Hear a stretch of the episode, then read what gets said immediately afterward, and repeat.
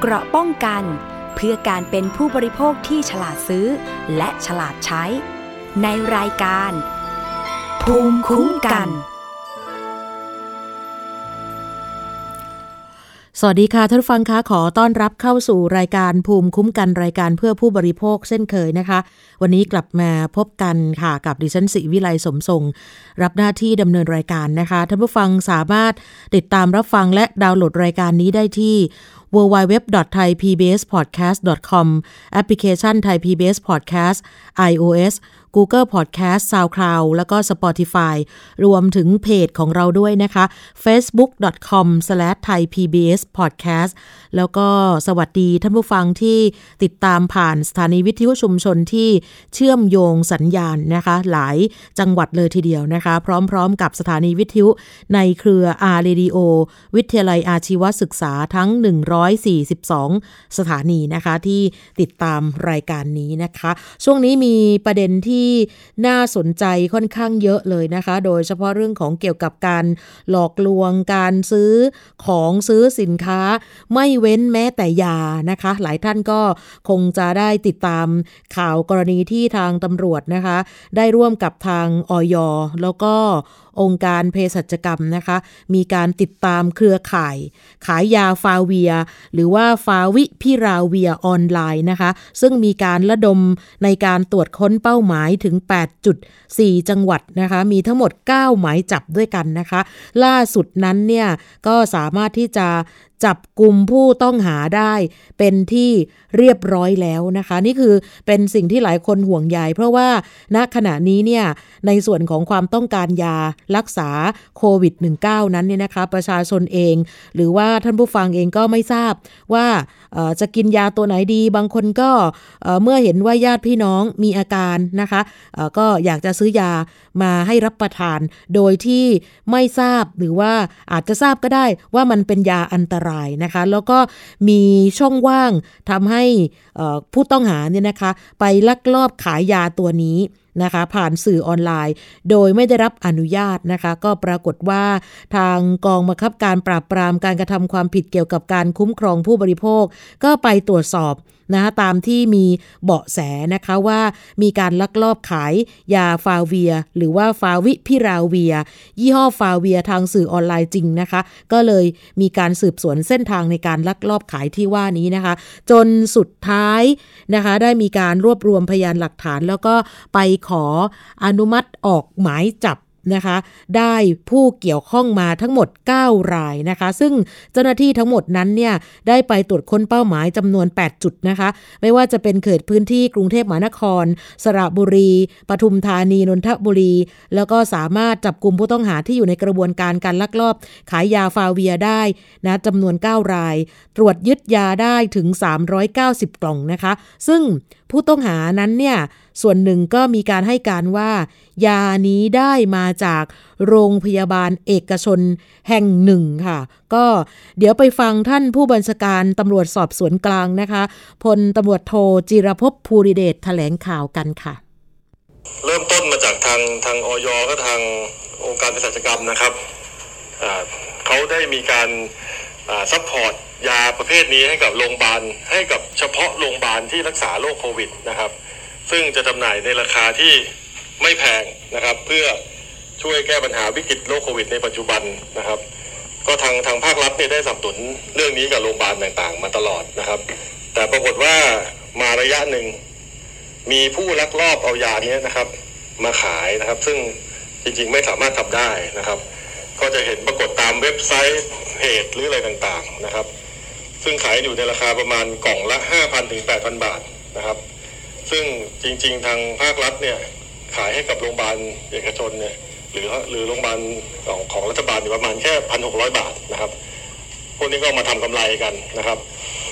จึงมาแจ้งให้ให้ตำรวจสอบสวนกลางเนี่ยทำการสืบสวนนะครับ ทางเจ้าหน้าที่ตำรวจกองการบัญชีก็ได้ ร่วมกันสืบสวนอย่างจริงจังนะครับ แล้วก็ไปดูทุกทุกโซเชียลนะครับที่ปรากฏอยู่นะครับ ก็ไล่ไปนะครับ จนสืบทราบว่ามีพบผู้ทำผิดเนี่ยประมาณ 9 คนนะครับ แล้วก็ได้มีการค้นทั้งหมด 8 จุดนะครับ ก็จับผู้ต้องหาได้ทั้งหมด 9 คนนะครับ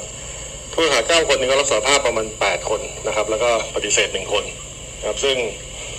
จากคำรับสารภาพนะครับก็ให้การเป็นประโยชน์นะครับว่า ได้ยามาจากไหนนะครับได้ยามาจากไหนแล้วก็มีก็คือจะมีตัวที่เป็นตัวหลักนะครับ รับมาจากยาจากโรงพยาบาลเอกชนแห่งหนึ่งนะครับ แล้วก็เอามาขายทอดนะครับ ก็เป็นทอดทอดเจ้าเจ้าใหญ่เจ้ากลางเจ้าเล็กนะครับ เจ้าเล็กก็ไปโพสต์ออกทางอินเทอร์เน็ตนะครับ ทางโซเชียลนะครับ ก็นะครับก็สุดท้ายก็ เราก็จะเราก็ได้จับกลุ่มผู้ต้องหาทั้งหมดมาได้นะครับ แล้วก็เดี๋ยวจะทำการสอบสวนนะครับ เพื่อขยายผลให้ให้ถึงผู้ที่เกี่ยวข้องทั้งหมดนะครับ เดี๋ยวลำดับต่อไปขออนุญาตเชิญทางออยได้อธิบายให้ ค่ะ เดี๋ยวก่อนจะฟังในส่วนของทางออยนะคะ ก็สรุปนิดนึงที่เมื่อสักครู่ค่ะ ท่านผู้บัญชาการตำรวจสอบสวนกลางพลตำรวจโทจิรภพภูริเดชนั้นเนี่ยนะคะ ฝากข่วงใยสำหรับพี่น้องประชาชนนะคะ ว่าในช่วงสถานการณ์การแพร่ระบาดของโควิด -19 เนี่ยนะคะ ขอให้ทุกคนควรใช้ความระมัดระวังในการเลือกซื้อผิดพันธ์สุขภาพที่เกี่ยวข้องกับโรคค่ะ โดยเฉพาะโควิด -19 ไม่ว่าจะเป็นพวกยาเป็นผิดพันธ์สมุนไพรเป็นเครื่องมือแพทย์ ก็็ควรจะเลือกซื้อจากร้านขายยา หรือว่าร้านขายอุปกรณ์ทางการแพทย์ที่เชื่อถือได้นะคะ ส่วนคนที่ลักลอบขายผลิดพันธ์สุขภาพที่ไม่ได้คุณภาพ หรือว่าไม่ได้รับอนุญาตจากออยโดยเฉพาะการลักลอบจำหน่าย ยาฟาเวียทางสื่อออนไลน์นั้นเนี่ยขอให้ ยุติหรือว่าหยุดการกระทำดังกล่าวทันที เพราะว่านั่นท่านกำลังทำให้ผู้ป่วยโควิด หรือว่าผู้จำเป็นต้องใช้ยา หรือผลิตภัณฑ์สุขภาพที่เกี่ยวข้องกับโควิดนั้น เสียโอกาสในการรักษาที่ถูกต้อง หรือว่าเสี่ยงมาก ๆ ในการแพร่เชื้อไปยังผู้อื่นนะคะ ซึ่งถ้ามีการตรวจพบก็จะต้องถูกดำเนินคดีอย่างถึงที่สุดนะคะ เรื่องนี้ตำรวจเองก็ฝากนะคะว่าขอให้ประชาชนช่วยกันสอดส่อง ถ้าพบเห็นการกระทำความผิดก็สามารถแจ้งที่สายด่วนปคบได้เลยนะคะ 1135 ค่ะ 1135 นะคะ เดี๋ยวไปฟังทางออยกันนะคะว่าในส่วนของออยนั้นนี่นะคะยาฟาวิพิราเวีย ยี่ห้อฟาเวียที่ว่านี้นะคะ มาจากไหนอย่างไรแล้วจริง ๆ แล้วเนี่ยถ้า ผู้ป่วยเขาเรู้ว่าตัวเองนั้นติดโควิด -19 เนี่ยเขาสามารถที่จะซื้อยาตัวนี้ไปรับประทานได้ไหมนะคะ แล้วก็ที่สำคัญคือถ้าถ้าป่วยต้องต้องยังไงทำไมถึงต้องซื้อกันในราคาแพงๆด้วยค่ะ ไปฟังจากทางรักษาราชการแทนรองเลขาธิการคณะกรรมการอาหารและยาหรืออย ผู้ทรงคุณวุฒิด้านมาตรฐานผลิตภัณฑ์ด้านสาธารณสุขนะคะเภสัชกรหญิงสุพัทราบุญเสริมค่ะ การตำรวจสอบสวนกลางนะคะ วันนี้ก็เป็นอีกครั้งหนึ่งที่ทางบกปคบโดยกองกำกับการสี่ร่วมกับออยนะคะดำเนินการสืบสวนจับกลุ่มนะคะ ผู้ที่ดำเนินการขายยานะคะฟาเวีย ยาฟาเวียเนี่ยนะคะตัวยาคือยาฟาวิพิลาเวีย เป็นยาควบคุมพิเศษนะคะคำว่าควบคุมพิเศษก็คือเรามีการกำกับติดตาม การผลิตนำเข้าจำหน่าย แล้วก็จ่ายให้กับผู้ป่วยทุกขั้นตอน เป็นยาที่ใช้เฉพาะในสถานพยาบาลที่มีผู้ป่วยโควิด รับการรักษาเท่านั้น ทั้งโรงพยาบาลรัฐและเอกชน ฟาเวียเนี่ยเป็นยาที่องค์การเภสัชกรรมผลิตขึ้น ได้รับทะเบียนยาจากสำนักงานคณะกรรมการอาหารและยา องค์การเภสัชกรรมเมื่อผลิตแล้วเนี่ยได้ส่งนะคะไปยังโรงพยาบาลและรัฐและเอกชน ทั้งให้ฟรีแล้วก็จกแล้วก็ขายนะคะในครั้งนี้เนี่ยนะคะที่สืบสวนก็คือพบการหลุดรอดนะคะจากโรงพยาบาลนะคะบางแห่งออกไปนะคะแล้วนำไปจำหน่ายแบบออนไลน์ ซึ่งอันนี้เนี่ยดิฉันขอเตือนเตือนทั้งทั้งประชาชนนะคะที่ซื้อแล้วก็สถานพยาบาลนะคะที่จะต้องทำรายงานในเรื่องของการขาย การซื้อแล้วก็การจ่ายให้กับประชาชนด้วย ในแง่ของประชาชนนะคะยาตัวนี้เนี่ยเป็นยาที่รักษาผู้ป่วยโควิด จะต้องผ่านการวินิจฉัยโดยแพทย์นะคะ ว่าจะต้องรับประทานวันละกี่เม็ดกี่ครั้งนะคะ มีโรคประจำตัวอะไร ไม่ใช่จะซื้อหาแล้วก็ไปรับประทานเองได้นะคะ ผู้ป่วยบางคนเนี่ยอาจจะไม่จำเป็นต้องใช้ยาตัวนี้ก็ได้ หรือบางทีอาจจะต้องกินกี่เม็ดต่างๆ เหล่านี้เนี่ยจะต้องผ่านการตรวจโดยแพทย์โดยละเอียดนะคะ ห้ามซื้อผ่านทางออนไลน์โดยเด็ดขาด และขณะนี้เนี่ยสถานพยาบาลทั้งรัฐและเอกชนมียาตัวนี้อยู่ ท่านไม่จำเป็นจะต้องเสียเงินจำนวนมากไปซื้อทางออนไลน์มาเก็บไว้ อันนี้เป็นอันตรายนะคะ ส่วนในแง่ของสถานพยาบาล ด้วยความที่ยาตัวนี้เป็นยาควบคุมพิเศษ ต้องมีการทำรายงานนะคะ ทุกขั้นตอนมายังสำนักงานคณะกรรมการอาหารและยา ท่านนะคะก็ต้องมีหน้าที่ในการควบคุมไม่ให้ยานี้เนี่ยหลุดรั่วไหลนอกระบบ มิฉะนั้นแล้วสถานพยาบาลนั้นก็จะมีความผิดตามพรบยาเช่นเดียวกันนะคะ ทั้งนี้ทั้งนั้นเนี่ยออยก็จะร่วมกับ บกบคบดำเนินการสืบสวนจับกลุ่มนะคะ โดยเราขอข้อมูลมาจากองค์การเภสัชกรรม ทั้งนี้ไม่ได้หมายความรวมเฉพาะยาฟาเวียที่ผลิตโดยองค์การเภสัชนะคะ ยาฟาวิพิลาเวียอื่นๆนะคะ ที่นำเข้าจากต่างประเทศ ไม่ว่าจะเป็นยาจริงหรือยาปลอมยาลักลอบนำเข้า เราก็จะดำเนินการสืบสวนจับกลุ่ม ทั้งนี้ประชาชนนะคะสามารถแจ้งเบาะแสนะคะมาที่ออยนะคะที่สายด่วน 1556 นะคะหรือว่าทางเว็บไซต์ ทาง Facebook ทางไลน์นะคะทุกช่องทาง เราจะดำเนินการสืบสวนจับกลุ่มนะคะ อย่างเข้มข้นนะคะกับตำรวจต่อไปค่ะ ขอบคุณค่ะ ค่ะ นั่นเป็นเสียงของเภสัชกรหญิงสุภัทราบุญเสริมนะคะ จากออยซึ่งท่านก็ย้ำนะคะว่ายาตัวนี้นะคะ ฟาวิพิราเวียที่ผลิตโดยองค์การเภสัชกรรมเนี่ยเป็นยาควบคุมพิเศษ ที่ต้องสั่งจ่ายแล้วก็อยู่ภายใต้การดูแลของแพทย์อย่างใกล้ชิดนะคะ เนื่องจากว่าต้องมีการติดตามอาการข้างเคียง แล้วก็ผลการรักษาในระหว่างการใช้ยาของผู้ป่วย โดยเฉพาะคนที่มีความเสี่ยงจากผลข้างเคียงจากการใช้ยา เช่น หญิงตั้งครรภ์หรือว่าคนที่มีโรคประจำตัว จึงไม่สามารถขายให้กับประชาชนตามช่องทางทั่วไปได้นะคะ ซึ่งยาของกลางที่จับกลุ่มมาได้นั้นเนี่ยเดี๋ยวจะต้องมีการไปตรวจสอบบัญชีค่ะว่า มีการสวมสิทธิ์ชื่อคนป่วย หรือว่าวิธีการอื่นใดหรือเปล่า ในการนำออกมาจำหน่ายทางออนไลน์ได้ แล้วก็ก่อนหน้านี้เนี่ยเคยถูกนำมาขายมากน้อยเพียงใดแค่ไหนต่อไปนะคะ ปัจจุบันนี้เมื่อผู้ป่วยถูกตรวจว่าติดเชื้อโควิด -19 แล้วก็รับการรักษาในระบบที่รัฐจัดเตรียมไว้ให้นะคะ ก็จะได้รับยาฟาวิพิราเวียอย่างทั่วถึงอยู่แล้ว โดยไม่มีค่าใช้จ่าย ซึ่งขอย้ำนะคะเมื่อสักครู่ที่ทางออยบอกก็คือว่า อย่าไปซื้อทางออนไลน์มากินเองโดยเด็ดขาด เพราะว่าการใช้ยาไม่ถูกต้องเนี่ยอาจทำให้เกิดเชื้อดื้อยาได้ง่าย แล้วก็ส่งผลให้การใช้ยานั้นไม่ได้ผลเมื่อเกิดการติดเชื้อ จนเป็นเหตุให้อาจจะเสียชีวิตได้นะคะ ก็ถือว่าอันตรายมาก ๆ ค่ะ แต่ว่าหลายคนนั้นเนี่ยด้วยความที่รู้เท่าไม่ถึงการนะคะเมื่อรู้ว่าญาติหรือว่าตัวเองติดเชื้อก็รีบไปหาหาซื้อยามารับประทานกันเองนะคะ จากการ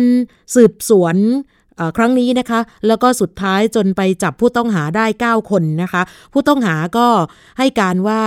ยาทั้งหมดนั้นถูกนำมาจากโรงพยาบาลเอกชนแห่งหนึ่ง ย่านบางนา ซึ่งโรงพยาบาลแห่งนี้ก็สั่งซื้อมาจากองค์การเภสัชกรรม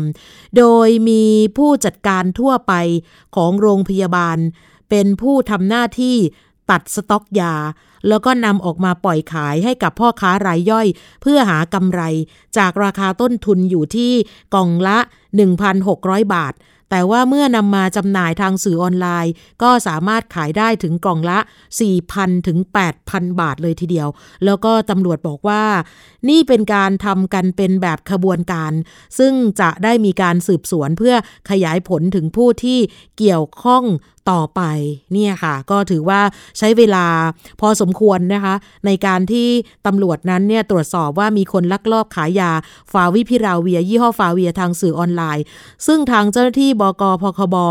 ก็มีการร่วมมือกับเจ้าหน้าที่หลายหน่วยเลยนะคะ นั่นคืออย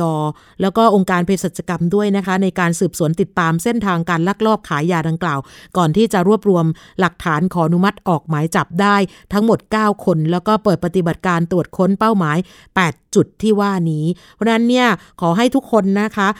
ที่ มีญาติหรือว่าใครก็ตามนะคะที่ติดเชื้ออย่าได้ไปซื้อมาใช้เองนะคะ อันนี้ล็อตนี้ 390 กล่องนี่คืออาจจะไม่เยอะ แต่ก็รอดูนะคะว่าจะมีช่องว่างช่องโหว่ให้ผู้ต้องหาหรือว่าใครก็ตามนะคะ มาทำธุรกิจแบบนี้ก็เสี่ยงอันตรายนะคะ นี่เป็นการลักลอบขายโดยที่หลายท่านนั้นเนี่ย อาจจะคิดว่าเป็นการทำกำไรระยะสั้น แล้วก็ได้กำไรค่อนข้างดีนะคะ ราคาต้นทุนที่อองค์การเภสัชกรรมขายไป 1,600 บาท ไปขายได้สูงสุดถึงกล่องละ 8,000 บาทนะคะ ซึ่งที่ผ่านมาเจ้าหน้าที่นั้นเนี่ยได้ไปค้นเป้าหมาย 8 จุดในพื้นที่กรุงเทพสระบุรีปทุมธานี และนนทบุรี อย่างที่บอกไปดังกล่าวนะคะ แล้วก็จับกลุ่มได้นี่นะคะทั้งหมดนั้นเนี่ย ก็ให้การตรงกันว่ายานั้นได้มาจากโรงพยาบาลเอกชนแห่งหนึ่ง ย่านบางนา สั่งซื้อในนามโรงพยาบาล จากองค์การเภสัชกรรมนั่นแหละค่ะ ยาก็คือไม่ใช่ยาปลอม ก็เป็นยาจริงนี่แหละค่ะ แต่ว่าด้วยความที่เห็นช่องว่างตรงนี้ก็เลย อยากจะเอามาขายเพื่อหากำไรนะคะ แล้วก็สุดท้ายแล้วเนี่ยทุกคนนั้นก็จะมีความผิดตามพระราชบัญญัติยา ปีพุทธศักราช2510 ฐานขายยาแผนปัจจุบันโดยไม่ได้รับอนุญาต ต้องระวังโทษจำคุกไม่เกิน 5 ปี และปรับไม่เกิน 10,000 บาท และพระราชบัญญัติวิชาชีพเภสัชกรรม ปีพุทธศักราช 2537 ฐานประกอบวิชาชีพเภสัชกรรม โดยไม่ได้รับอนุญาต ต้องระวางโทษจำคุกไม่เกิน 3 ปี หรือปรับไม่เกิน 30,000 บาท หรือทั้งจำทั้งปรับนะคะ ก็อยากให้ทุกคนได้คำนึงถึงเรื่องความปลอดภัย จริงๆ แล้วเนี่ยนะคะ ผู้ป่วยโควิด หลายท่านที่มีอาการสีเขียว คืออาการไม่มากเลยนะคะ จริงๆ เนี่ยไม่ได้ต้องกินยานะคะ ไม่ต้องกินยาค่ะ เพราะนั้นเนี่ยก็บอกว่าถ้ามีอาการแล้วเดี๋ยวจะอยู่ในความดูแลของแพทย์ คุณหมอจะเป็นคน ตอบนะคะว่าคนนี้เนี่ยจะเป็นผู้ที่ได้รับยา คนนี้เนี่ยไม่จำเป็นต้องกินยานะคะ ซึ่งก่อนหน้านั้นเนี่ยทางกรมการแพทย์ก็มีการหาคำตอบว่า เอ๊ะทำไมบางคนก็ได้สำหรับยาฟาวิพิราเวีย หรือบางคนก็ไม่ได้อย่างนี้นะคะ ในช่วงก่อนหน้านี้นะคะ เมื่อสักประมาณ 1-2 เดือนเนี่ยสถานการณ์ผู้ติดเชื้อโควิด -19 รายวันของประเทศไทยสูงมากนะคะ ซึ่งถือว่าตอนนี้เราผ่านจุดพีคหรือว่าจุดสูงสุดมาเรียบร้อยแล้ว ตอนนั้นเนี่ยมีผู้ติดเชื้อรายวันเพิ่มวันละ 20,000 กว่าคน แล้วก็สอดคล้องกับปัญหาการนำผู้ติดเชื้อเข้าระบบการรักษา และการให้ยา ต้านไวรัสฟาวิพิราเวีย ก็กลายเป็นข้อกังขา หลังจากพบว่าการตรวจหาเชื้อเชิงรุกด้วยการใช้ ATK บางแห่ง ก็มีการนำยาตัวนี้มาแจกให้กับผู้ที่มีรายงานผลการตรวจเชื่อว่าติดโควิด -19 แล้ว นะคะขณะที่กลุ่มผู้ป่วยที่ไม่ได้เดินทางไปรับการตรวจจำนวนมาก ที่เข้าสู่ระบบโฮมไอโซเลชันบางคนเนี่ยยังไม่ได้รับยา ทั้งปัญหาการผลิตยาที่ไม่เพียงพอกับผู้ป่วยในขณะนั้น จนเกิดปัญหาการรอยา แล้วก็กลายเป็นคำถามขึ้นว่า แท้จริงแล้วเนี่ยยาฟาวิพิราเวียต้องใช้อย่างไรกับผู้ป่วยโควิด -19 นะคะในส่วนของ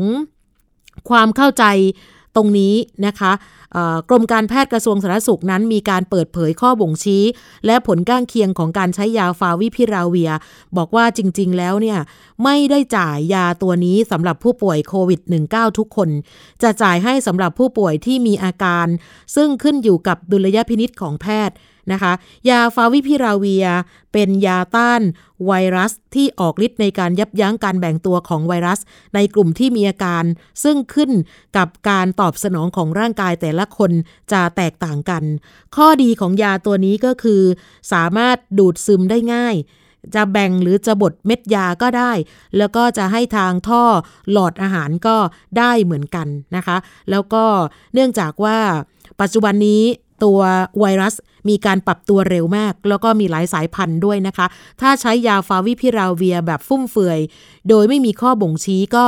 อาจทำให้เกิดเชื้อดื้อยา แล้วก็ทำให้ไม่มียารักษาผู้ป่วยโควิด -19 ที่มีอาการรุนแรง จะทำให้ผู้ป่วยเสียชีวิตมากขึ้นได้นะคะ ผลข้างเคียงของยาที่เจอ ก็คือมีอาการขึ้นไส้อาเจียน อาจทำให้ทารกในครรภ์มีความพิการ ถ้ารับประทานยาในช่วงตั้งครรภ์3เดือนแรก ดังนั้น เพื่อความปลอดภัยก็เน้นย้ำอีกรอบหนึ่งว่าไม่ควรซื้อยานอกระบบนะคะ อย่างเช่นผ่านสื่อออนไลน์ จริง ๆ ยาเนี่ย เป็นยาที่ผลิตออกมาจากองค์การเภสัชกรรมนี่แหละค่ะ ก็คือยาถูกแต่ว่ามีคนใช้ช่องทาง นะคะเอาไปขายเองอย่างเงี้ยค่ะ จริง ๆไม่ได้นะคะ เพราะว่ามันเป็นยาอันตรายเนื่องจากว่าคุณภาพที่ได้เนี่ยอาจจะไม่เพียงพอต่อการรักษา แล้วก็อาจทำให้เกิดอันตรายถึงแก่ชีวิตอย่างที่ว่านะคะ ขอย้ำว่ายาตัวนี้ไม่ได้จ่ายสำหรับผู้ป่วยทุกคน ซึ่งบางคนนั้นเนี่ยด้วยอาการที่แบบตกใจเมื่อรู้ว่าตัวเองนั้นเนี่ยติดเชื้อแล้ว ก็อยากจะได้ยาบ้าง ก็เลยไม่รอโรงพยาบาลไม่รอคุณหมอ ไปซื้อยากินเองอันนี้ไม่ได้นะคะ เขาจะจ่ายให้สำหรับผู้ป่วยที่มีอาการ แล้วก็ขึ้นอยู่กับดุลยพินิษของแพทย์นะคะ นี่คือสิ่งที่ขอเตือนนะคะ การขายโดยที่ไม่ได้รับอนุญาตเนี่ยนะคะ ก็นอกจากมีความผิดเมื่อสักครู่ที่บอกไปแล้ว ส่วนคนซื้อ เราจะพิสูจน์ได้อย่างไรว่า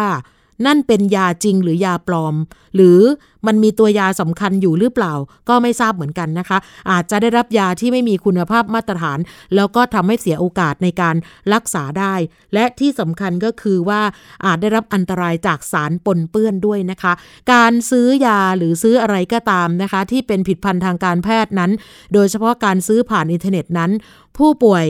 อาจไม่ได้รับคำแนะนำที่ถูกต้องในการใช้ ซึ่งปัจจุบันนี้นะคะ เมื่อ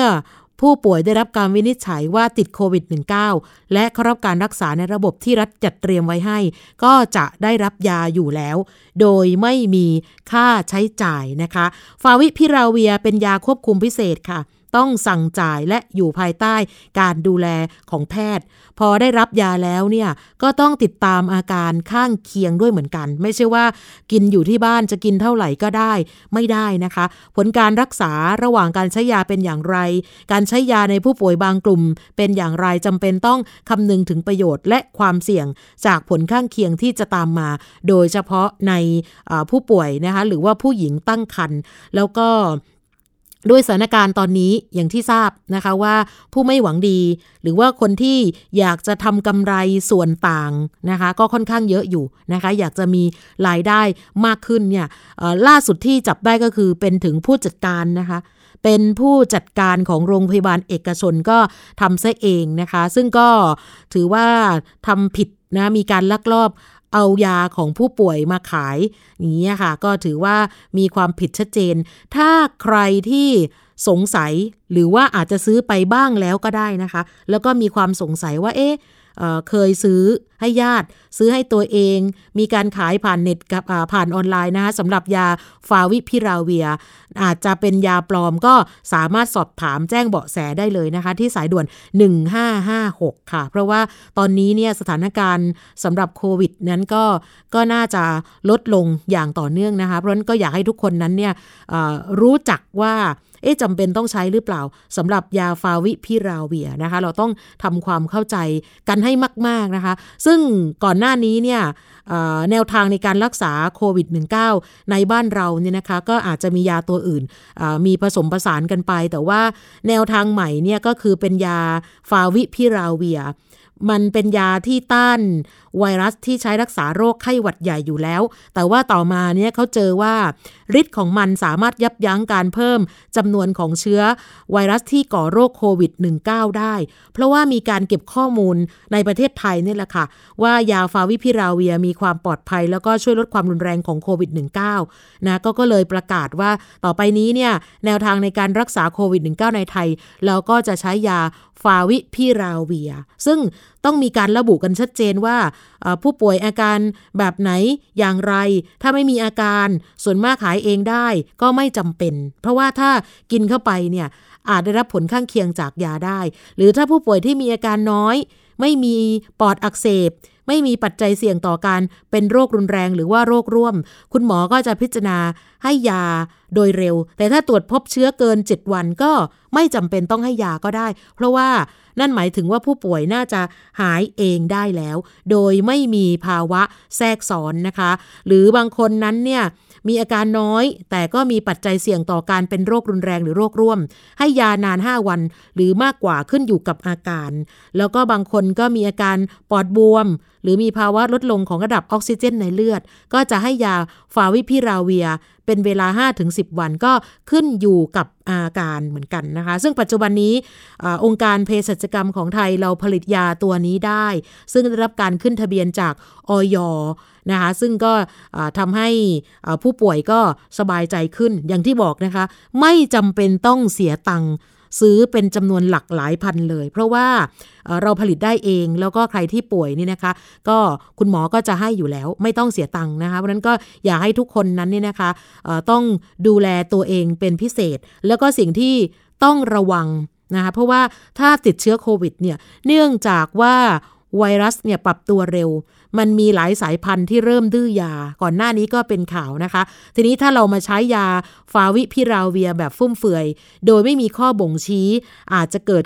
เชื้อดื้อยา แล้วก็ทำให้ไม่มียารักษาผู้ป่วยที่มีอาการรุนแรง สุดท้ายก็เสียชีวิตมากขึ้นได้ อย่างที่บอกนั่นเองนะคะ ปัจจุบันนี้เนี่ยเเราใช้ยาฟาวิพิราเวียก็บอกว่า วันหนึ่งเนี่ยนะคะเป็นล้านเม็ดเลยทีเดียวนะคะ ผู้ป่วยคนหนึ่งถ้ามีอาการเนี่ยนะคะต้องใช้ยาโดสละ 50 เม็ดนะซึ่งก่อนหน้านี้เราขาด นะคะสำหรับฟาวิพิราเวียแต่สุดท้ายแล้วเนี่ยเราก็มีการเร่งดำเนินการผลิตนะคะจากองค์การเภสัชกรรมก็ถือว่าทำได้ดีระดับหนึ่งนั่นเองนะคะ ซึ่งตอนนี้เนี่ยสถานการณ์ก็ถือว่าอยู่ในระดับที่ควบคุมได้แล้วนะคะ แต่เราก็จำเป็นต้องดูแลตัวเองแบบครอบจักรวาลอย่าลืมนะคะ ป้องกันตัวเองไม่ให้มีการติดเชื้อสำหรับโควิด -19 ค่ะ เราจะพักกันสักครู่นะคะ เดี๋ยวกลับมาช่วงหน้ากันต่อค่ะ เกราะป้องกัน เพื่อการเป็นผู้บริโภคที่ฉลาดซื้อ และฉลาดใช้ ในรายการ ภูมิคุ้มกัน อยู่ที่ไหนก็ติดตามเราได้ทุกที่ ผ่านช่องทางออนไลน์ จากไทย PBS Digital Radio ทั้ง Facebook Twitter Instagram และ YouTube search คำว่าไทย PBS Radio แล้วกดไลค์หรือ Subscribe แล้วค่อยแชร์กับ content ดี ๆ ที่ไม่อยากให้คุณพลาดอ๋อเรามีให้คุณฟังผ่านพอดแคสต์แล้วนะ แค่ฟังความคิดก็ดังขึ้น เต็มอิ่มทั้งความรู้และความสนุกกับไทย PBS Podcast อาหารเนี่ยมันจะมีสัญญะทางการเมืองเนี่ยซ่อนอยู่ มีเจ้าหญิงแสนสวยพระองค์หนึ่งถูกสาบให้เป็นโรคซึมเศร้า คำนี้มันมีความหมายมากคำว่า winter of something เนี่ยฤดูหนาวของอะไรก็ตามเนี่ยมันจะมีเหตุการณ์ในประวัติศาสตร์ที่มันจะถูกใช้คำว่า winter เนี่ยตลอดเวลา ทางการจีนออกมาเปิดเผยนะคะว่าประชาชนที่เป็นผู้ใหญ่ประมาณครึ่งหนึ่งของทั้งประเทศมีน้ำหนักเกินแล้วก็เป็นโรคอ้วน ตอบโจทย์ทุกไลฟ์สไตล์ตั้งแต่มีโควิดเนี่ย Apple สร้างสรรค์ฟีเจอร์เพื่อให้มันสอดคล้องกับโควิดเลย ผมจะนำมาเล่าใน EP นี้เนี่ย คือเกี่ยวกับค่ายกักกันอัลชวิกในประเทศโปแลนด์ ฟังได้ทุกที่ทุกเวลาทุกช่องทาง ค้นหาคำว่าไทย PBS Podcast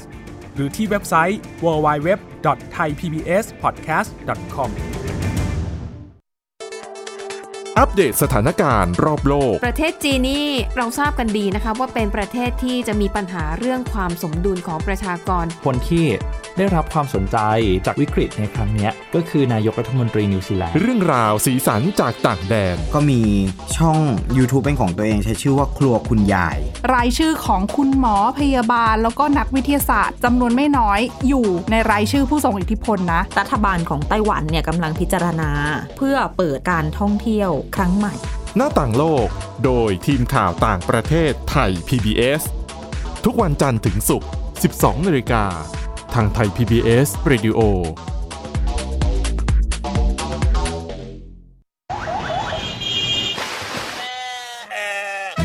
ชวนทุกคนตะลุยไปให้สุดโลก สบัดจินตนาการกับเสียงต่างๆ ไปพร้อมกัน ในรายการเสียงสนุกทาง www.thaipbspodcast.com และแอปพลิเคชัน Thai PBS Podcast แล้วเจอกันนะครับ เกราะป้องกัน เพื่อการเป็นผู้บริโภคที่ฉลาดซื้อ และฉลาดใช้ ในรายการ ภูมิคุ้มกัน กลับมาอีกช่วงหนึ่งของรายการภูมิคุ้มกันนะคะสำหรับในวันนี้ค่ะ ยังมีอีกเรื่องหนึ่งนะคะที่ตำรวจได้มีการจับกลุ่มผู้ต้องหาคดีช่อโกงประชาชนทางสื่อออนไลน์ ได้ถึง 4 คดีนะคะ คดีแรกนั้นเป็นการจับกลุ่มเครือข่ายแก๊งคอร์เซนเตอร์มูลค่าความเสียหายกว่า 13 ล้านบาท อันนี้อนุมัติหมายจับคนร้ายจำนวน 8 ราย จับกลุ่มได้แล้ว 5 รายนะคะ ในข้อหาเข้าข่ายความผิดเกี่ยวกับการช่อโกงประชาชนนะคะ คดีที่ 2 มีการจับกลุ่มผู้ต้องหาไฮบริดสแกมหลอกซื้อขายทองคำความเสียหายถึง 25 ล้าน สามารถจับกลุ่มผู้ต้องหาได้ 2 ราย ในข้อหาร่วมกันช่อโกงประชาชนโดยแสดงตนเป็นบุคคลอื่น ร่วมกันนำเข้าสู่ระบบคอมพิวเตอร์ ซึ่งข้อมูลคอมพิวเตอร์ที่บิดเบือนหรือปลอม ไม่ว่าทั้งหมดหรือบางส่วน หรือข้อมูลคอมพิวเตอร์อันเป็นเท็จโดย ประการที่น่าจะเกิดความเสียหายแก่ประชาชน ซึ่งขณะนี้มีการขยายผลจนสามารถออกหมายจับผู้ต้องหาเพิ่มอีก 11 รายนะคะ คดีที่ 3 เป็นการจับกุมเครือข่าย Crowd One ความเสียหายหลายล้านเลยนะคะตำรวจนั้นรวบรวมพยานหลักฐานขออนุมัติหมายจับต่อศาลจังหวัดธัญบุรี และเข้าทำการจับกลุ่มนางสาวกรณัตกับพวกรวมสองราย ในข้อหาร่วมกันฉ้อโกง ประชาชน ร่วมกันทุจริตหรือโดยหลอกลวงนำเข้าสู่ระบบคอมพิวเตอร์ ซึ่งข้อมูลคอมพิวเตอร์อันเป็นเท็จโดยประการที่น่าจะเกิดความเสียหายแก่ประชาชน ร่วมกันกู้ยืมเงินที่เป็นการฉ้อโกงประชาชน ซึ่งผู้ต้องหานั้นเนี่ยได้มีการหลบหนีไปซ่อนตัว อยู่ในอพาร์ตเมนต์แห่งหนึ่งย่านสาทรกรุงเทพมหานคร แล้วก็ไปในพื้นที่จังหวัดมหาสารคาม นอกจากนั้นยังได้ไปตรวจค้นจุด ทำการตลาดที่สำนักงงานที่อำเภอธัญบุรีจังหวัดปทุมธานี แล้วก็ที่ซุกซ่อนทรัพย์สินต่างๆนะคะ สามารถยึดของกลางมาได้จำนวนมากนะคะ แล้วก็คดีสุดท้ายเป็นคดีที่ตำรวจจับกลุ่มแก๊งโรแมนสแกมหลอกลงทุนผ่านแอปพลิเคชัน ชื่อว่าไทยไดอารี่นะคะคดีนี้เสียหายกว่า 20 ล้านค่ะ ก็เป็นการรวบรวมพยานหลักฐานจนสามารถออกหมายจับคนร้ายที่เป็นคนกดเงินจากบัญชีต่างๆได้ 3 รายนะคะนี่ค่ะจะเห็นได้ว่าลักษณะของการหลอกลวงเนี่ยจะมี keyword อยู่ไม่กี่เรื่องนะซึ่งตำรวจบอกว่ากลุ่มคนกลุ่มนี้เนี่ยจะอ้างว่าให้ผลตอบแทนสูง ส่วนเจ้าของแพลตฟอร์มเหล่านั้น ซึ่งก็ไม่เคยรู้จักกันมาก่อนเนี่ยนะคะ เพราะฉะนั้นเนี่ยตำรวจก็เตือนว่าขอให้ท่านผู้ฟังไตร่ตรองให้ดีนะคะ อย่าไปหลงเชื่อการหลอกลวง อะไรก็ตามที่ลงทุนแล้วได้รับผลตอบแทนเร็ว ซึ่งไม่มีอยู่จริง ปัจจุบันนี้การหลอกลวงในโลกโซเชียลมีมากขึ้น ดังนั้นต้องมีความระมัดระวังเป็นพิเศษ ก่อนจะทำอะไรลงไป อย่าไปหลงเชื่อ ง่ายๆ ส่วนการแอบอ้างเป็นเจ้าหน้าที่ของรัฐ เมื่อมีใครมาแอบอ้างลักษณะแบบนี้ อย่าเพิ่งตกใจค่ะ ต้องตั้งสติให้ดี รีบปรึกษาเจ้าหน้าที่ตำรวจ ที่ผ่านมานะคะ ทางเจ้าหน้าที่นั้นก็พยายามนำเสนอคำแนะนำต่างๆ ผ่านทางคลิปวิดีโอ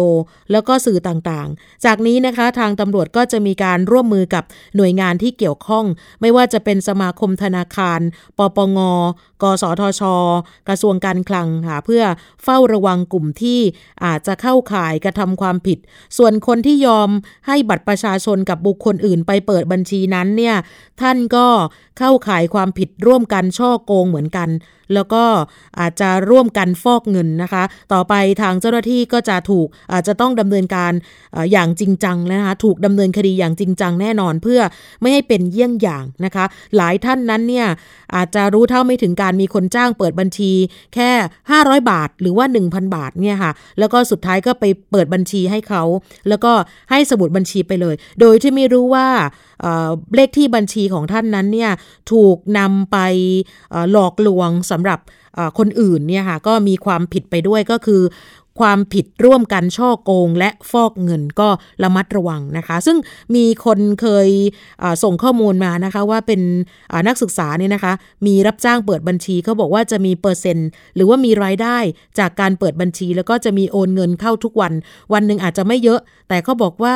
ก็ดีกว่าไม่ได้เงิน ก็คือไม่ต้องทำอะไรอยู่ๆเงินก็เข้าบัญชีตัวเองทุกวันก็สามารถใช้เงินได้อย่างสบาย อันนี้ถือว่าเป็นการทำผิดกฎหมายนะคะ สุดท้ายแล้วก็จะเดือดร้อนสำหรับพ่อแม่ผู้ปกครองนะคะตำรวจนั้นดำเนินคดีจริงจังเพื่อไม่ให้เป็นเยี่ยงอย่างนะคะ ช่วงนี้เราจะไปช่วงคิดก่อนเชื่อกับอาจารย์ ดรแก้วกังสดานอัมภัยนักพิษวิทยานะคะ วันนี้อาจารย์จะคุยกับคุณชนาทิพย์ในตอนที่ชื่อว่า ร่างกายกำจัดสารแปลกปลอมได้จริงหรือเชิญค่ะ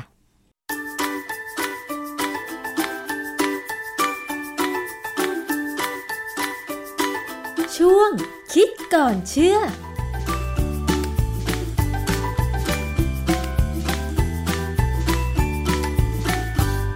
พบกันในช่วงคิดก่อนเชื่อกับดรแก้วกังสดานนภัยนักพิษวิทยากับดิฉันชนาทิพย์ไพรพงษ์เช่นเคยนะคะ คุณผู้ฟัง เรามาคุยกันต่อเกี่ยวกับเรื่องของการกำจัดสารแปลกปลอมออกจากร่างกายค่ะ ที่ผ่านมาเราทราบกันแล้วนะคะว่า สารแปลกปลอมในอาหารที่เข้าสู่ร่างกายไม่ว่าจะมีประโยชน์ หรือไม่มีประโยชน์ หรือเป็นโทษ ร่างกายต้องกำจัดออก ซึ่งกระบวนการนั้นเริ่มต้นด้วยการออกซิไดซ์ด้วยเอนไซม์ในกลุ่มที่มีชื่อว่า MFO นะคะซึ่งมีในเซลล์ของหลายอวัยวะ โดยมีตับเป็นอวัยวะหลักอยู่แล้ว ให้ละลายน้ำได้ดี ในระดับที่เมื่อขับออกแล้วไม่สามารถถูกดูดซึมกลับไปได้ แต่ว่าสารเคมีส่วนมาก แม้จะถูกเปลี่ยนแปลงในขั้นตอนของการออกซิไดซ์แล้ว ก็ยังละลายน้ำไม่ดีพอ ต้องมีการนำสารเคมีอื่นในร่างกาย ซึ่งก็มีหลายชนิดอย่างเช่น กรดอะมิโนบางชนิด น้ำตาลบางชนิด สารประกอบซัลเฟอร์บางชนิด และที่รู้จักกันมากก็คือกลูตาไทโอนเข้ามาเชื่อมต่อ กับสารเคมีที่ถูกออกซิไดซ์แล้ว เพื่อให้มีความสามารถในการละลายน้ำได้เพิ่มขึ้น จนกระทั่งสารแปลกปลอมเหล่านั้นเนี่ยถูกขับออกจากร่างกาย แล้วก็ไม่มีการดูดซึมย้อนกลับเข้าสู่กระแสเลือดอีกนะคะ แต่ประเด็นก็คือว่าการเพิ่มระดับการทำงานในการเชื่อมต่อสารเคมีในร่างกาย เข้ากับสารแปลกปลอม เพื่อเพิ่มการขับออกนั้นทำได้หรือไม่ เรื่องนี้ต้องมาถามกับอาจารย์แก้วค่ะ อาจารย์คะมันทำได้ไหมคะอาจารย์ ครับ ทำได้ต้องทำได้ด้วย เพราะว่าถ้าทำไม่ได้เนี่ย ร่างกายเราเนี่ยเจอสารแปลกปลอม แตกต่างกันบางคนเจอเยอะบางคนเจอน้อยค่ะนะฮะคือถ้าคนที่อยู่ในสถานที่มีอาหารที่ดูค่อนข้างดี ไม่ค่อยสกปรก ไม่มีสารฆ่าแมลงอะไรอย่างเงี้ยนะค่ะก็อาจจะมีระดับการเชื่อมสารเคมีเพื่อทิ้งออกจากร่างกายเนี่ยไม่มากอือฮึแต่ถ้าคนที่ต้องกินอาหารอยู่ในเมืองใหญ่เจอนู่นเจอนี่เยอะแยะเนี่ยใช่ร่างกายต้องปรับตัวนะฮะอืมมนุษย์เนี่ยเป็นเป็นสิ่งมีชีวิตที่น่า ประทับใจมากเลยเราปรับตัวตลอดเวลาเหรอนะฮะอาจารย์ดิฉันกำลังคิดว่า อย่างคนที่อยู่ในกรุงเทพอย่างเราๆ กับคนที่อยู่จังหวัดระยอง และคนอยู่ที่จังหวัดแม่ฮ่องสอนเงี้ยการปรับตัวตรงนี้จะเป็นยังไง ผมถามว่าใครอยากอยู่ที่ไหนก่อนสำหรับผมเนี่ยถ้าให้เลือกเนี่ยผมไปแม่ห้องสอนนะเพราะอากาศดีใช่นะอาหารดีอ่าฮะอยู่ระยองเนี่ยเสี่ยงที่สุดเสี่ยงกว่ากรุงเทพอีกกรุงเทพไม่เจอควันพิษเจอนู่นเจอนี่แต่เราก็ยังมีที่หลบอ่าฮะแต่ระยองเนี่ยผมว่านิคมอุตสาหกรรมเยอะเนี่ย โอ้โห ผมเคยไปประชุมที่ระยองเนี่ย ผมมีความรู้สึกว่าถ้าไม่จำเป็นจริงจะไม่เหยียบแถวชายฝั่งทะเลตะวันออกเด็ดขาดเหรอคะผมลงไปใต้ดีกว่า ในเรื่องของการที่ร่างกายจะเพิ่มระดับการทำลายสารพิษเนี่ยนะ มีบทความหนึ่งน่าสนใจ เพราะว่าเขาเขาใช้วิธีปรับอาหาร แล้วก็ดูซิว่าคนที่ถูกปรับอาหารในช่วงที่ปรับอาหารเนี่ยให้กินอย่างหนึ่งเนี่ยมีระดับของเอนไซม์ที่จะทำลายสารพิษเป็นยังไงทีนี้วันนี้เนี่ยเราจะพูดถึงเอนไซม์ที่เกี่ยวกับการ conjugation คือการ เอามาเชื่อมกับสารพิษที่ถูกออกซิไดซ์แล้วเนี่ยค่ะเพื่อขับออกจากร่างกาย เอนไซม์ตัวนี้คือกลูตาไทโอน S-transferase เอออาจจะเคยคุ้นหูกับคำว่ากลูตาไทโอนคุ้นนะฮะค่ะกลูตาไทโอนเนี่ยเป็นไตรเปปไทด์คือเป็นกรดอะมิโนสามตัวเรียงกันนะฮะกลูตาไทโอน S-transferase เนี่ยเป็นเอนไซม์ที่พากลูตาไทโอนไปต่อกับสารพิษที่ถูกออกซิไดซ์มาแล้วด้วย MFO ค่ะนะพอเอาไปเชื่อมต่อเสร็จปั๊บเนี่ยก็จะถูกขับออกจากร่างกายอย่างง่ายเลย นะฮะทีนี้เรามีความรู้กันมาพอสมควรแล้วว่า อาหารผักสูตรต่างๆ เนี่ย มันสามารถจะกระตุ้นเอนไซม์กลุ่มนี้ได้ มีงานวิจัยของฝรั่งเนี่ยนะเขาตีพิมพ์ผลงานวิจัยในวารสารชื่อ Cancer Epidemiology Biomarkers and Prevention ปี 2000 เป็นบทความชื่อ Modulation of Human Glutathione S Transferase by Botanically Defined Vegetable Diet ซึ่งแปลเป็นภาษาไทยง่ายๆ คือการปรับเปลี่ยนระดับกลูตาไทโอนเอสทันฟอเรสของมนุษย์ด้วยอาหารผักสูตรที่กำหนดเฉพาะนะฮะในในการศึกษาเนี่ยเขาจะมีสูตรอาหารอยู่ 4 สูตร เดี๋ยวจะเล่าให้ฟังนะฮะและเป็นสูตรที่เขาเคยทำการวิจัยมาก่อนแล้วเหมือนกัน ทีนี้บทความสำคัญเนี่ยเขาพูดถึงกลูตาไทโอนเอสทันฟอเรสกลูตาไทโอนเอสทันฟอเรสเราเรียกว่า GST เอาง่ายๆนะค่ะสั้นๆ GST เนี่ย มีการศึกษาค่อนข้างมากเลยนะเป็นเอนไซม์ที่สำคัญที่สุด แต่ความจริงเอนไซม์กลุ่มอื่น ที่ใช้ใน conjugation เนี่ยก็มีนะฮะมีอีกหลายอย่างเลย แต่ว่า GST สำคัญมาก เพราะว่ามีคนศึกษาพบว่าถ้าคนไหนมี GST ต่ำเนี่ย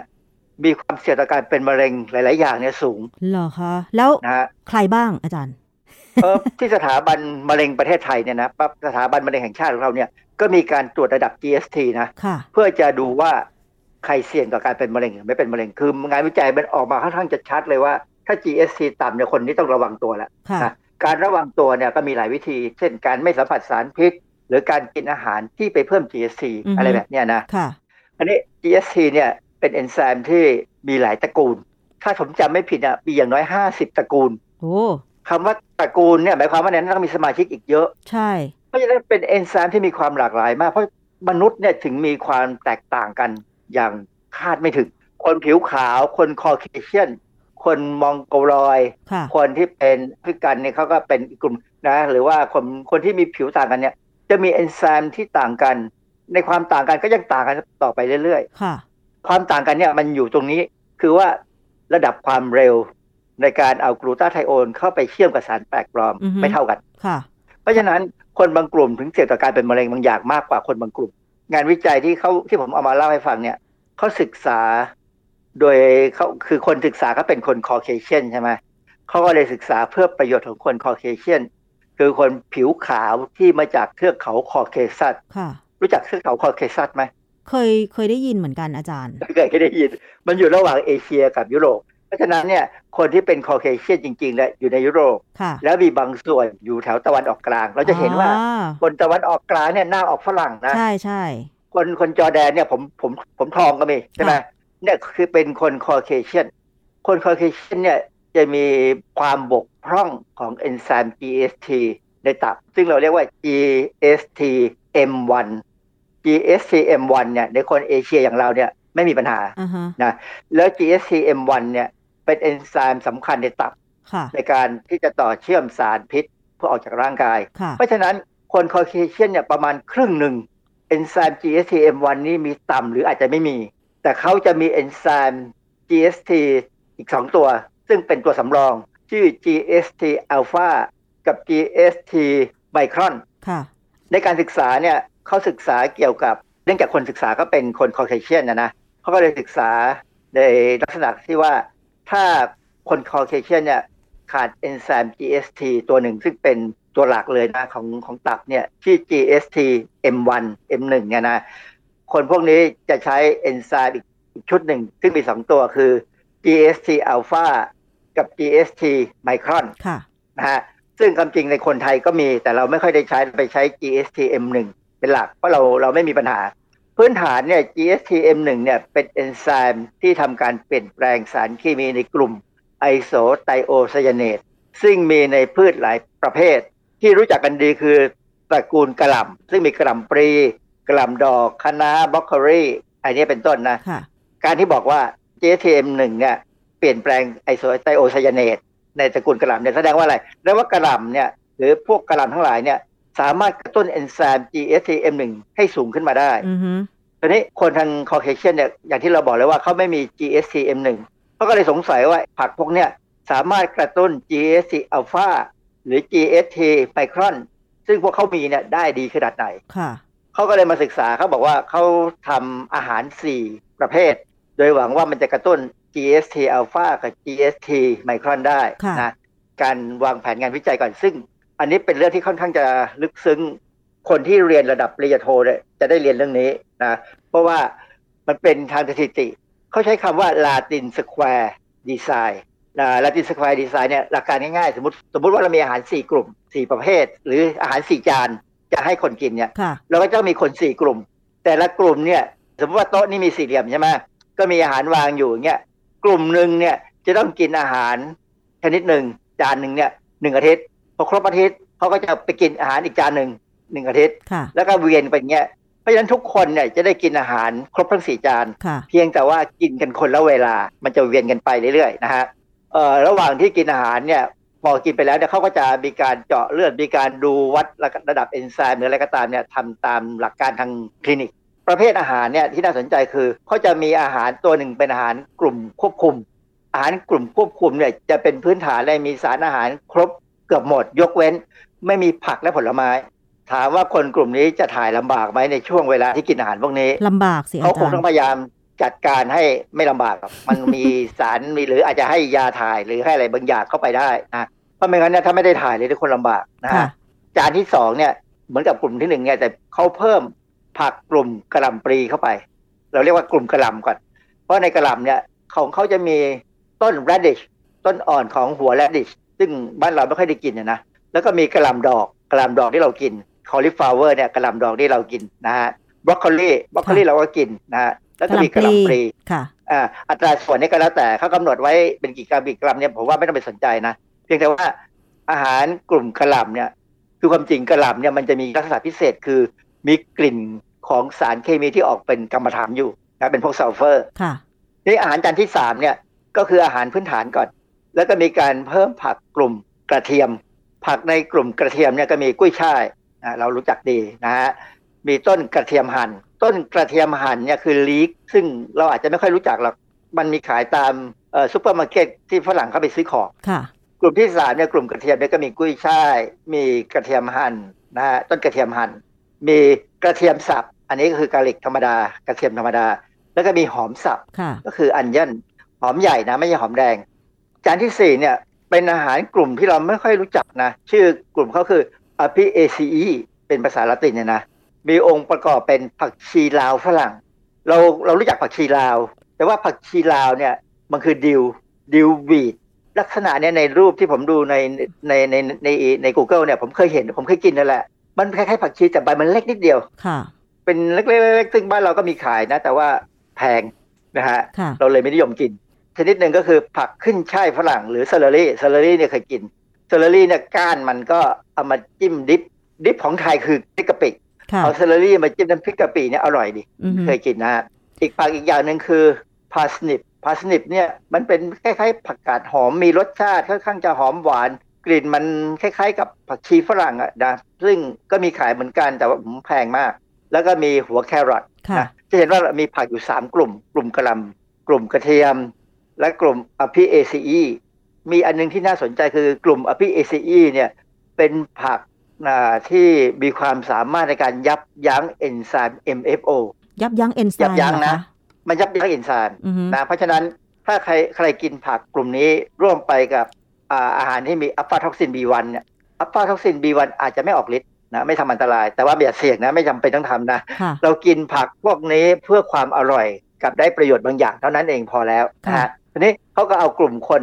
สี่กลุ่มเนี่ยมากินผักอาหารพวกนี้ ผลการศึกษาเนี่ยโดยรวมเนี่ยเขาบอกว่าผักในกลุ่มกระหลำเช่น พวกกระหลำปลีกระหลำดอกอะไรก็ตามเนี่ยเขาเขารวมกันเนี่ยนะมันกระตุ้นเอนไซม์ GST อัลฟาได้สูงสุดเลยในการศึกษาค่ะผักในกลุ่มกระหล่ำและในผักในกลุ่มกระเทียม กระตุ้น GST ไมครอนได้ดี ผลอันนี้เห็นว่ากลุ่มกระหล่ำเนี่ยกระตุ้นได้ทั้ง GST อัลฟาและ GST ไมครอนแต่ถ้าเป็นกลุ่มกระเทียม กระตุ้นเฉพาะ GST ไมครอนค่ะเพราะฉะนั้นจะเห็นว่าฝรั่งเนี่ยชอบกินกระเทียมอือฮึส่วนคนไทยเราก็กินเหมือนกันใช่ไหมกินเป็นประจำอดัยู่งนั้นแล้ถ้าวใครเออถ้าใครกินกระเทียมกินกระหล่ำเนี่ยนะพวกเนี้ยนะงานวิจัยของเมืองจีนเนี่ย เคยมีงานวิจัยบอกว่า ใครที่กินอาหารที่มีกระหล่ำกระหล่ำต่างๆเช่นกระหล่ำปลีเนี่ย อาทิตย์ละสองครั้งเนี่ยจะมีความเสี่ยงต่อการเป็นมะเร็งโดยรวมเนี่ยน้อยกว่าคนอื่นสองเท่าอืมค่ะนะเป็นงานวิจัยแยกออกไปนะค่ะอันนี้ คนที่กินผักกลุ่ม Apiaceae เนี่ย เช่นผักชีลาวฝรั่งขึ้นช่ายฝรั่งเนี่ย จะไม่มีการเปลี่ยนแปลงของ GST alpha หรือ GST micron มันกระตุ้นไม่ได้ค่ะเหตุที่มันกระตุ้นไม่ได้ก็เพราะว่า Apiaceae เนี่ย มันไปยับยั้ง MFO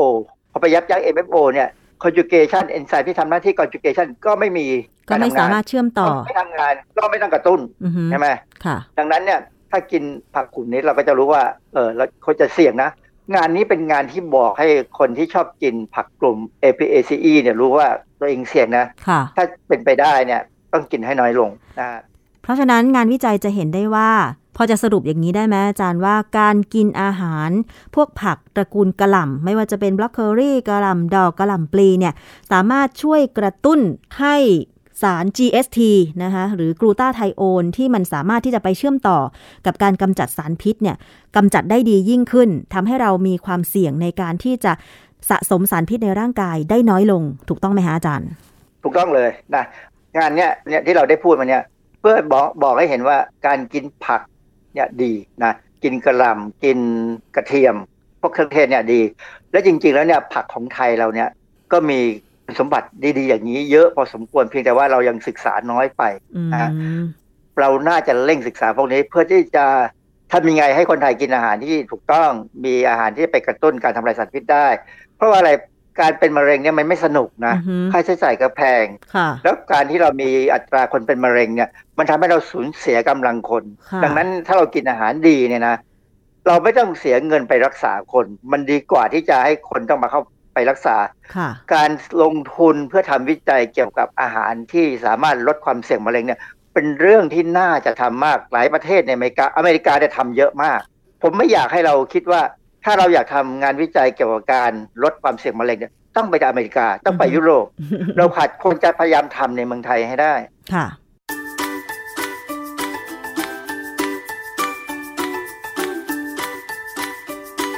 ช่วง คิดก่อนเชื่อ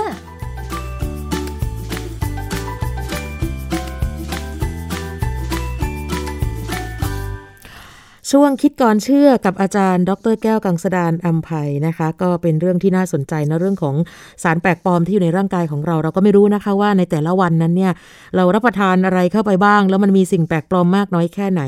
นะคะ ร่างกายกำจัดได้มากน้อยแค่ไหนนะคะ จริง ๆ แล้วปัจจุบันนี้ก็จะมีเทคโนโลยีพอที่จะช่วยได้นะคะ เรื่องของเกี่ยวกับการแพทย์ค่ะ วันนี้มาติดตามส่งท้ายรายการในช่วงวันนี้กับเรื่องของกสทชจะมีการถแถลงอีกรอบหนึ่งนะคะ เกี่ยวกับเรื่องของการจัดการ SMS หลอกลวงนะเกี่ยวกับเรื่องของสื่อลามก แล้วก็ การพนันออนไลน์นะคะ ก็ต้องติดตามสำหรับการกำกับดูแลกรณีมิจฉาชีพส่ง SMS ที่มีเนื้อหาในลักษณะหลอกลวง ชักชวนเล่นพนันออนไลน์ กับสื่อลามกอนาจารนะคะ ก็เห็นบอกว่าให้สื่อนั้นเนี่ยไปติดตามนะคะการทำข่าวเรื่องนี้ที่กระทรวงดิจิทัลเพื่อเศรษฐกิจและสังคม โดยท่านรัฐมนตรีว่าการกระทรวงคุณชัยวุฒิ ธนาคมานุสรร่วมกับสำนักงงานคณะกรรมการกิจการกระจายเสียงกิจการโทรทัศน์ และกิจการโทรคมนาคมแห่งชาติ หรือว่ากสทชนะคะที่จะมีการถแถลงกันนะคะ อันเนื่องมาจากว่าที่ผ่านมานั้นเนี่ยนะคะ มีมิจฉาชีพค่อนข้างที่จะเยอะมาก นะคะในการหลอกลวงสำหรับผู้บริโภคแล้วก็ประชาชนแต่ว่าสุดท้ายแล้วเนี่ยยังมีอยู่นะคะ ยังมีอยู่ปัจจุบันนี้ก็ยังส่งกันมาอยู่ตลอดเวลา เพราะฉะนั้นเรื่องนี้เป็นเรื่องใหญ่ โดยเฉพาะผู้ประกอบการค่ายโทรศัพท์มือถือนะคะ ต้องมีการร่วมกันจัดการแก้ไขปัญหาตรงนี้นะสำหรับ SMS แล้วก็โทรศัพท์หลอกลวงประชาชนนะคะ ก่อนหน้านี้เขาบอกว่ามีการบล็อกกันไป พอสมควรแล้วแต่ก็ยังไม่หมดนะคะ ชัดเจนค่ะว่าเป็นการหลอกลวง มีเว็บพนันออนไลน์ หรือว่ามีสิ่งลามกอนาจารนะคะ ก็ต้องมีการตรวจสอบ มีการกำกับดูแล ก่อนหน้านั้นเนี่ยกสทช ก็ให้โอกาสนะคะสำหรับโอเปอเรเตอร์ทุกค่ายว่า ต้องมีการตรวจสอบดูแลกันเอง อย่างเคร่งครัดก็คือ ให้มีการเริ่มทำการแบ็กลิสต์นะคะผู้ที่ส่งข้อความมาหลอกลวงประชาชน หลังจากที่มีการแชร์ข้อมูล SMS หลอกลวงระหว่างกัน แล้วก็พบว่ามาจากผู้ส่งรายเดียวกัน ส่วนการโทรหลอกลวงประชาชนโดยตรงนะคะโอเปอเรเตอร์ทุกรายสามารถตรวจสอบการกระทำความผิดได้ชัดเจน เนื่องจากว่าเบอร์โทรศัพท์มือถือที่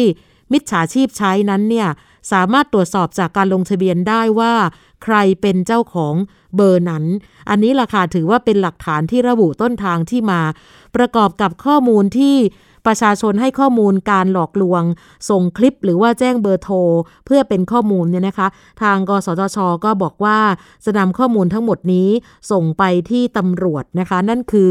กองบัญชาการตำรวจสืบสวนอาชญากรรมทางเทคโนโลยี หรือว่าบอช